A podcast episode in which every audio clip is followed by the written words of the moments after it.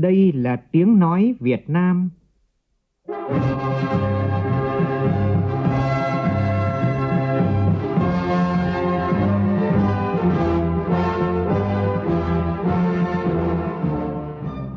là tiếng nói Việt Nam,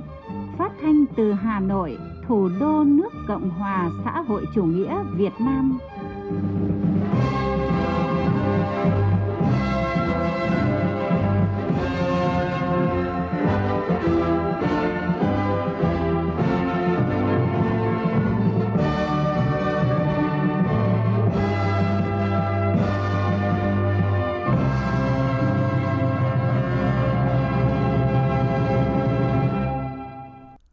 Biên tập viên Hùng Cường xin kính chào quý vị và các bạn. Mời quý vị và các bạn nghe chương trình Thời sự sáng của Đài Tiếng Nói Việt Nam.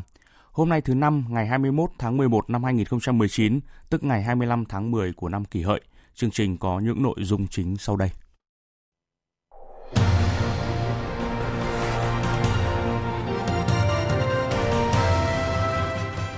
Tiếp tục chương trình kỳ họp thứ 8, sáng nay Quốc hội thảo luận ở hội trường về luật sửa đổi, bổ sung một số điều của luật ban hành văn bản quy phạm pháp luật. Bộ Công Thương thông tin về nguyên nhân tăng giá chóng mặt của thịt lợn trong những ngày qua, dự báo về nguồn cung những tháng cuối năm và dịp gần Tết. Đường ống nước sông Đà lại gặp sự cố ảnh hưởng việc cung cấp nước sạch cho người dân thủ đô. Trong phần tin thế giới, Chính quyền đặc khu hành chính Hồng Kông trang bị súng tiểu liên và súng trường cho cảnh sát trong cuộc đối đầu với người biểu tình xung quanh Đại học Bách khoa Hồng Kông. NATO sẽ tập trung tác chiến không gian và kiểm chế Trung Quốc. Trong chương trình còn có bình luận nhan đề Nỗi bất an của người dân ở các đô thị quá tải.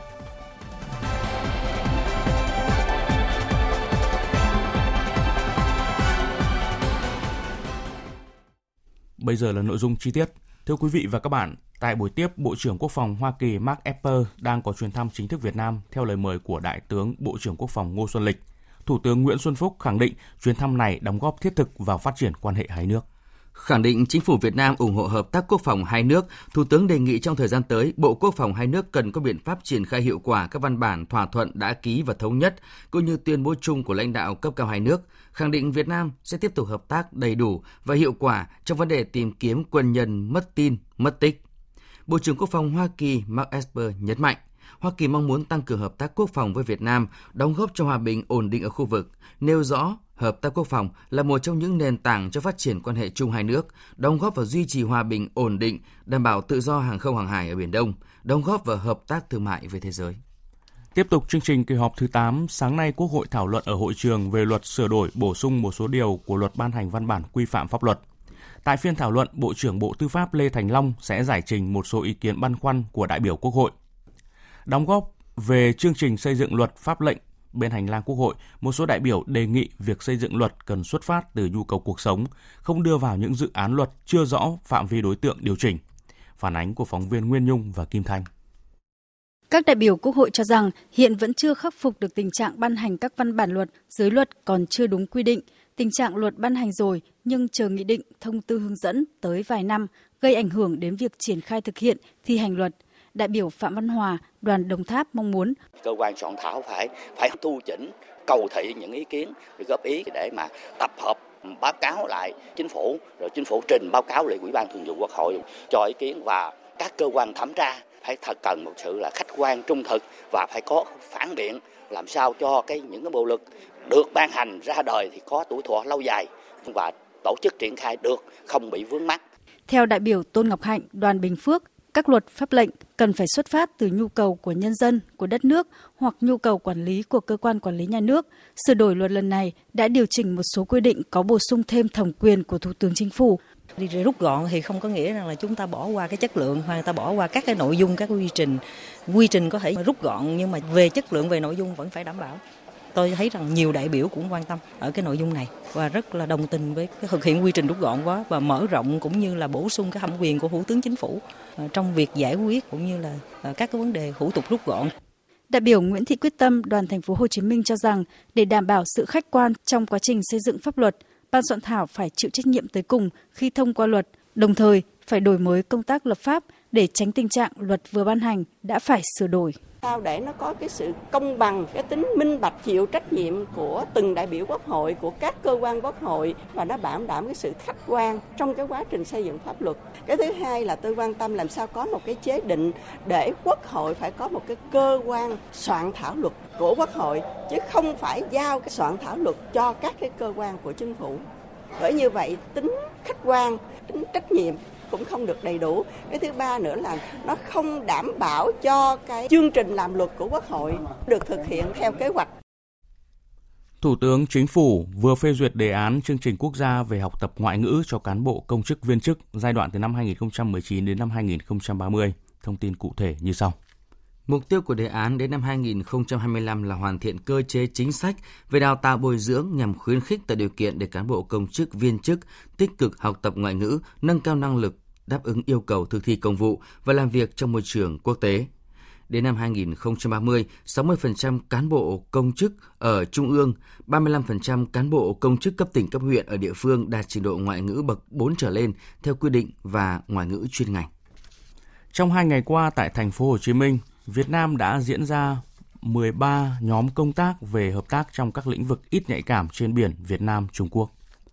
Tại cuộc họp, hai bên nhất trí tiếp tục thúc đẩy một số dự án hợp tác mới trong lĩnh vực bảo vệ môi trường biển, phấn đấu ký kết thỏa thuận hợp tác tìm kiếm cứu nạn trên biển và thỏa thuận về việc thiết lập đường dây nóng về xử lý các vụ việc phát sinh đột xuất của hoạt động nghề cá trên biển. Điều này phù hợp với lợi ích của hai nước và nhân dân hai nước. Hai bên cũng đã trao đổi về tình hình Biển Đông trong thời gian qua, nhấn mạnh tầm quan trọng của việc tuân thủ nghiêm túc các nhận thức chung của lãnh đạo cấp cao hai nước, thỏa thuận về những nguyên tắc cơ bản, chỉ đạo giải quyết vấn đề trên biển nhằm góp phần duy trì hòa bình, ổn định và trật tự trên biển. Sau hơn 14 giờ bay, đúng 15 giờ chiều qua theo giờ Hà Nội, 29 thành viên trong tổng số 63 cán bộ, nhân viên, y bác sĩ của Bệnh viện Giã chiến cấp 2 số 2 sang thay thế Bệnh viện Giã chiến cấp 2 số 1 đã tới Nam Sudan. Dự kiến 30 thành viên còn lại sẽ có mặt tại Nam Sudan trong đợt chuyển quân vào tuần tới. Sáng nay tại thành phố Huế, tỉnh Thừa Thiên Huế, Tổng cục Phòng chống thiên tai, Bộ Nông nghiệp và Phát triển nông thôn phối hợp với cơ quan Liên hợp quốc về bình đẳng giới và trao quyền cho phụ nữ tổ chức hội thảo tập huấn, truyền thông về giảm nhẹ rủi ro thiên tai và biến đổi khí hậu, chú trọng vai trò giới cho các cơ quan báo chí. Phóng viên Minh Long thông tin. Châu Á Thái Bình Dương là khu vực dễ bị tổn thương do thiên tai nhất trên thế giới. Mặc dù thiên tai tác động đến tất cả mọi người, nhưng ảnh hưởng tới phụ nữ và nam giới là hoàn toàn khác nhau. Trên toàn thế giới, tỷ lệ phụ nữ và trẻ em bị thương hay tử vong do thiên tai cao hơn gấp 14 lần so với nam giới. Diễn ra trong 2 ngày từ hôm nay đến ngày 22 tháng 11, hội thảo sẽ tập trung làm rõ về biến đổi khí hậu và thiên tai có liên quan gì đến bình đẳng giới, vai trò của truyền thông trong công tác phòng chống và giảm nhẹ rủi ro thiên tai, thích ứng với biến đổi khí hậu, chia sẻ cách thức khai thác thông tin về phòng chống thiên tai của các tổ chức quốc tế trong đó tập trung nhận diện những ưu tiên quan trọng về bình đẳng giới và những hành động cần thiết xác định hỗ trợ về truyền thông để biến những cam kết này trở thành hiện thực.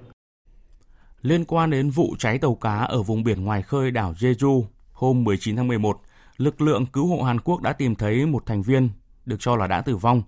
là một trong 12 thành viên thủy thủ đoàn bị mất tích tại vị trí cách nơi xảy ra tai nạn 7,4 km về phía nam. Hiện tại còn 11 thuyền viên đang mất tích và trong đó có 6 người Việt Nam và 5 công dân Hàn Quốc. Theo Ban Quản lý Lao động Việt Nam tại Hàn Quốc, lực lượng cảnh sát biển nước này đã công bố danh tính cũng như là thông tin hộ chiếu của những thuyền viên Việt Nam bị mất tích. Về thông tin mới nhất việc 119 học viên tại trung tâm cai nghiện ma túy đặt tại xã Tam Hiệp, huyện Châu Thành, tỉnh Tiền Giang đã thoát khỏi trung tâm. Chiều qua đã có 66 trong tổng số 119 học viên bỏ trốn được đưa về cơ sở. Hiện lực lượng chức năng vẫn đang tiếp tục truy tìm, vận động những học viên còn lại trở về cơ sở. Trung tâm cai nghiện ma túy này thuộc Sở Lao động Thương binh và Xã hội tỉnh Tiền Giang. Chuyển sang một câu chuyện xã hội khác. Thưa quý vị và các bạn, sau 5 năm thực hiện đề án di rời nhà bè trên Vịnh Hạ Long,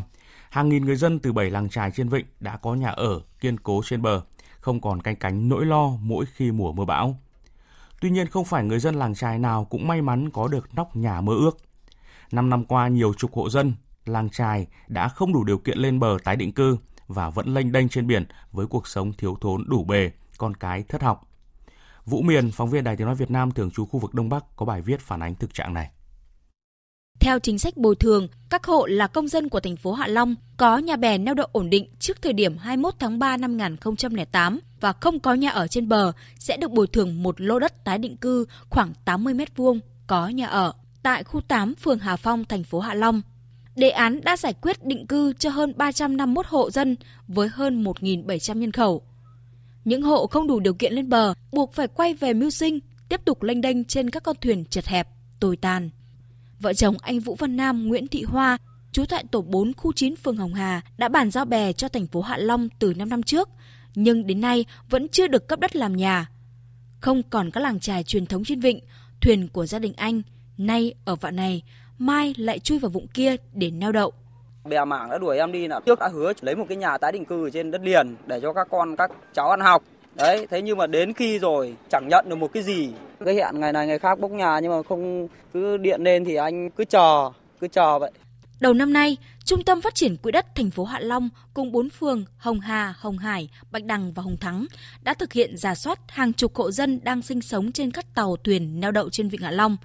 Trong đó có nhiều chục hộ dân làng trài là công dân của thành phố Hạ Long không có sổ bè, không biết chữ.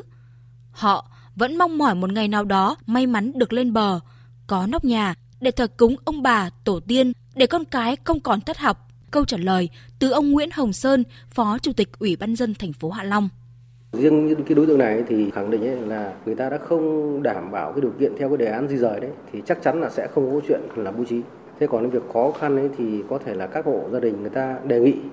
người ta sẽ đề nghị thành phố. Thế và thành phố sẽ nghiên cứu cái điều kiện cụ thể của thành phố, giải quyết của từng trường hợp một chứ không phải là giải quyết được tất cả. Bây giờ là để mà giải quyết được thì liên quan đến chính sách, liên quan đến cái ngân sách nhà nước, nếu mà làm sai thì cũng không được. Nên chăng thành phố Hạ Long cần linh hoạt biện pháp, chính sách phù hợp để giúp những hộ dân làng trài chạm được vào giấc mơ có nhà trên bờ?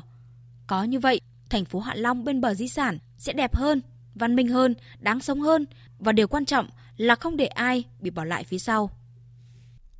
Bộ Công Thương vừa có thông tin về nguyên nhân tăng giá chóng mặt của thịt lợn trong những ngày qua, đồng thời đưa ra những dự báo về nguồn cung những tháng cuối năm và dịp gần Tết.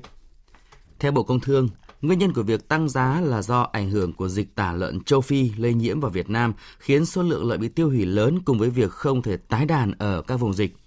Theo Tổng cục Thống kê, đàn lợn cả nước tháng 10 năm 2019 giảm mạnh 20% so với cùng thời điểm năm trước. Bộ Công Thương cho biết đã ban hành chỉ thị yêu cầu Sở Công Thương các tỉnh, thành phố, các đơn vị trực thuộc Bộ chủ động tham mưu hoặc có phương án chuẩn bị nguồn hàng, dự trữ hàng hóa thiết yếu nói chung và thịt lợn nói riêng dịp cuối năm và hàng Tết Nguyên đán. Có phương án hỗ trợ tạo điều kiện cho các doanh nghiệp nhập khẩu thịt lợn khi có nhu cầu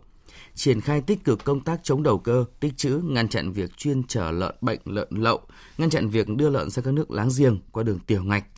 Đề nghị Bộ Nông nghiệp và Phát triển Nông thôn chỉ đạo ngành thú y tạo điều kiện cho các sản phẩm thịt lợn, lợn thịt an toàn lưu thông qua các địa phương để đảm bảo nguồn cung thịt lợn cho các vùng miền nhằm hạn chế tình trạng tăng giá cục bộ gây bất ổn thị trường.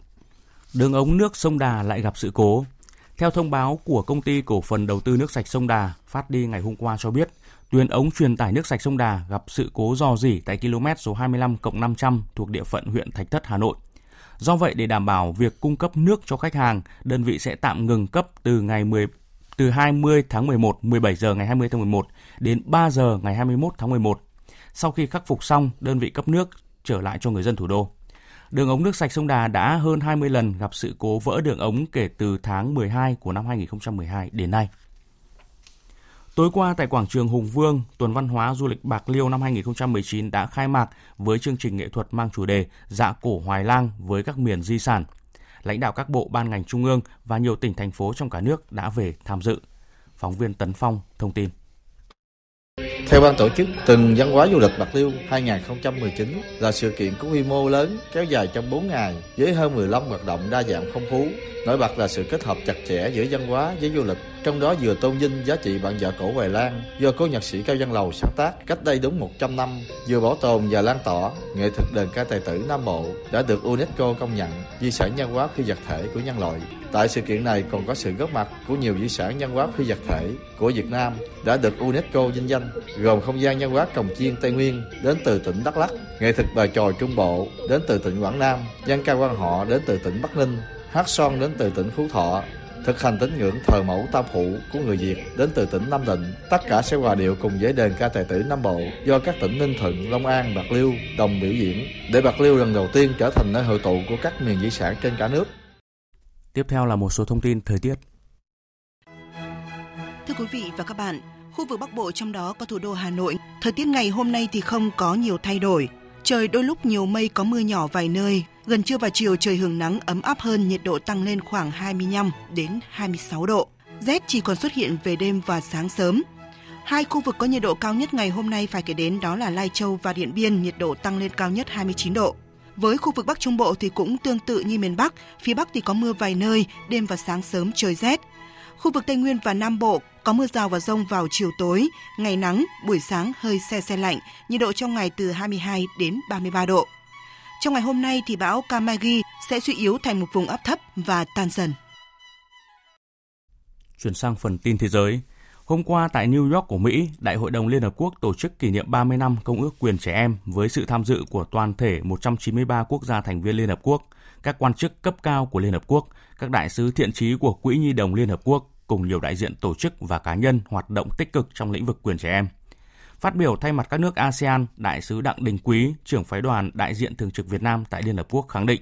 cam kết mạnh mẽ của ASEAN về thúc đẩy và đảm bảo quyền trẻ em ở cả cấp khu vực và toàn cầu thông qua đối thoại, đối tác và hợp tác, góp phần xây dựng một tương lai hòa bình, bền vững và thịnh vượng. Hãng tin Kyodo thông tin, Ban thư ký Diễn đàn Hợp tác Kinh tế Châu Á-Thái Bình Dương APEC cho biết, các thành viên APEC chưa đưa ra quyết định đối với đề nghị của Mỹ muốn đăng cai tổ chức hội nghị thượng đỉnh hàng năm sau khi Chile bất ngờ hủy bỏ kế hoạch tổ chức sự kiện trong tháng này. Phát biểu trước báo giới, Giám đốc điều hành Ban thư ký APEC có trụ sở ở Singapore, Rebecca Fatima Star Maria cho biết, quyết định về việc tổ chức một hội nghị thay thế phải đạt được sự đồng thuận của 21 nền kinh tế vành đai Thái Bình Dương. Truyền thông Mỹ và quốc tế ngày hôm qua đưa tin, thỏa thuận thương mại giai đoạn 1 giữa Mỹ và Trung Quốc có thể không được hoàn tất vào cuối năm nay. Hãng tin Reuters của Anh dẫn nguồn tin từ các chuyên gia thương mại và những người gần gũi với chính quyền, Tổng thống Donald Trump cho rằng việc hoàn tất thỏa thuận thương mại một phần có thể đẩy sang năm sau do Trung Quốc đang tìm kiếm các mức cắt giảm thuế quan lớn hơn. Trước đó, tờ tạp chí Phố Wall dẫn thông tin từ các cựu quan chức chính phủ Mỹ cho biết các cuộc đàm phán thương mại Mỹ-Trung đang diễn ra có thể gặp bế tắc. Sự không chắc chắn xung quanh đàm phán thương mại Mỹ-Trung đang tăng lên sau khi Thượng viện Mỹ thông qua dự luật ủng hộ người biểu tình Hồng Kông. Điều này khiến Trung Quốc cáo buộc Mỹ can thiệp vào công việc nội bộ. Ngay sau khi thông tin mà hãng Reuters đưa ra, các chỉ số cơ bản trên thị trường chứng khoán Mỹ đồng loạt mất điểm và đang kéo lùi các mốc tăng cao được thiết lập trước đó. Liên quan đến vấn đề tại Hồng Kông, tờ South China Morning Post ngày hôm qua cho biết chính quyền đặc khu hành chính Hồng Kông đã trang bị súng tiểu liên và súng trường cho cảnh sát trong cuộc đối đầu với người biểu tình xung quanh Đại học Bách khoa Hồng Kông. Đại diện cảnh sát Hồng Kông tuyên bố việc triển khai vũ khí sát thương nhằm đối phó với các loại vũ khí tự chế do người biểu tình sử dụng như cung tên, gạch đá và bom xăng. Đối đầu giữa cảnh sát và người biểu tình tại Đại học Bách khoa Hồng Kông hiện vẫn tiếp diễn. Khoảng 100 người biểu tình đang cố thủ bên trong trường đại học này trong bối cảnh cảnh sát siết chặt vòng vây, buộc những người bên trong đầu hàng và chấp nhận bị bắt. Nhà chức trách Hồng Kông tuyên bố khoảng 1.000 người biểu tình đã bị bắt tại Đại học Bách khoa Hồng Kông. Những người này nếu bị kết tội bạo loạn có thể lĩnh án tù tới 10 năm. Ngoại trưởng các nước NATO nhóm họp tại Bruxelles đã nhất trí đưa không gian trở thành một trong những lĩnh vực tác chiến trọng tâm của NATO trong thời gian tới, cũng như sẽ giám sát chặt chẽ chi tiêu quốc phòng của Trung Quốc. Phóng viên Quang Dũng, thường trú Đài tiếng nói Việt Nam tại Pháp, theo dõi khu vực Tây Âu, thông tin. Ngoại trưởng các nước thành viên khối quân sự Hiệp ước Bắc Đại Tây Dương NATO nhận định, không gian vũ trụ đang trở thành nơi cạnh tranh mạnh mẽ trong vài năm qua khi các đối thủ chính của NATO là Nga và Trung Quốc đã phát triển mạnh các công nghệ và vũ khí không gian – vì thế, ưu tiên chiến lược của NATO trong thời gian tới sẽ là phát triển năng lực bảo vệ các vệ tinh quân sự cũng như dân sự của mình trước nguy cơ bị tấn công từ đối phương. Tuy nhiên, NATO tuyên bố khối quân sự này không có ý định đưa vũ khí lên không gian. Cùng với đó, các ngoại trưởng NATO cũng đồng ý đề ra chiến lược theo dõi chặt chẽ sức mạnh quân sự của Trung Quốc. Tổng thư ký NATO Jens Stoltenberg lý giải quyết định này là do Trung Quốc liên tiếp gia tăng ngân sách quốc phòng trong nhiều năm qua, nhưng quốc gia này lại không chia sẻ các giá trị chung với NATO. Bên cạnh hai chủ đề về không gian vũ trụ và Trung Quốc, các nước NATO cũng đã bàn thảo về phương hướng chiến lược của khối quân sự này trong tương lai, sau khi gần đây có các chỉ trích từ phía Tổng thống Pháp Emmanuel Macron rằng NATO đang bị tê liệt vì các mâu thuẫn nội bộ và thiếu vắng các mục tiêu chiến lược. Hai nước Pháp và Đức đều đã đưa ra các đề xuất mới nhằm gia tăng ảnh hưởng chính trị của NATO. Cả hai đều đề xuất lập một nhóm các chuyên gia thảo luận về các vấn đề chiến lược của NATO, như việc mở rộng phạm vi can thiệp của khối quân sự này ra các khu vực rộng lớn hơn trên thế giới, như tại Syria hay Trung Đông. Tiếp theo chương trình là một số tin thể thao.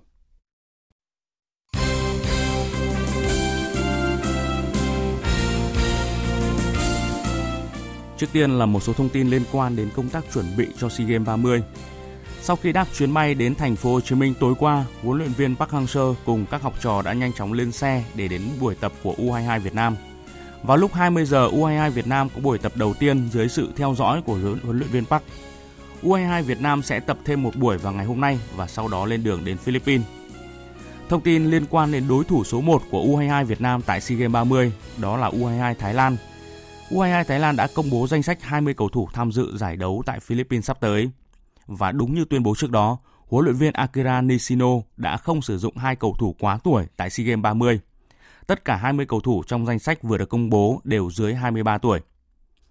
Về đội tuyển bóng đá nữ Việt Nam, chiều qua đội đã về đến sân bay Tân Sơn Nhất, kết thúc chuyến tập huấn 10 ngày tại Nhật Bản và sẵn sàng cho SEA Games 30. Theo kế hoạch, toàn đội sẽ lên đường di chuyển sang Philippines vào ngày 22 tháng 11. Tại vòng bảng môn bóng đá nữ SEA Games 30, đội tuyển nữ Việt Nam nằm ở bảng B cùng với Thái Lan và Indonesia.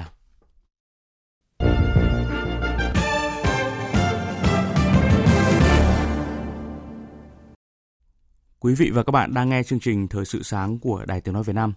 Thưa quý vị và các bạn, sáng qua tại ngã tư đường Lê Văn Lương, Nguyễn Ngọc Vũ, quận Cầu Giấy, Hà Nội, dưới chân cầu vượt đã xảy ra vụ tai nạn giao thông nghiêm trọng giữa hai ô tô, ba xe máy và một xe đạp và làm một người tử vong.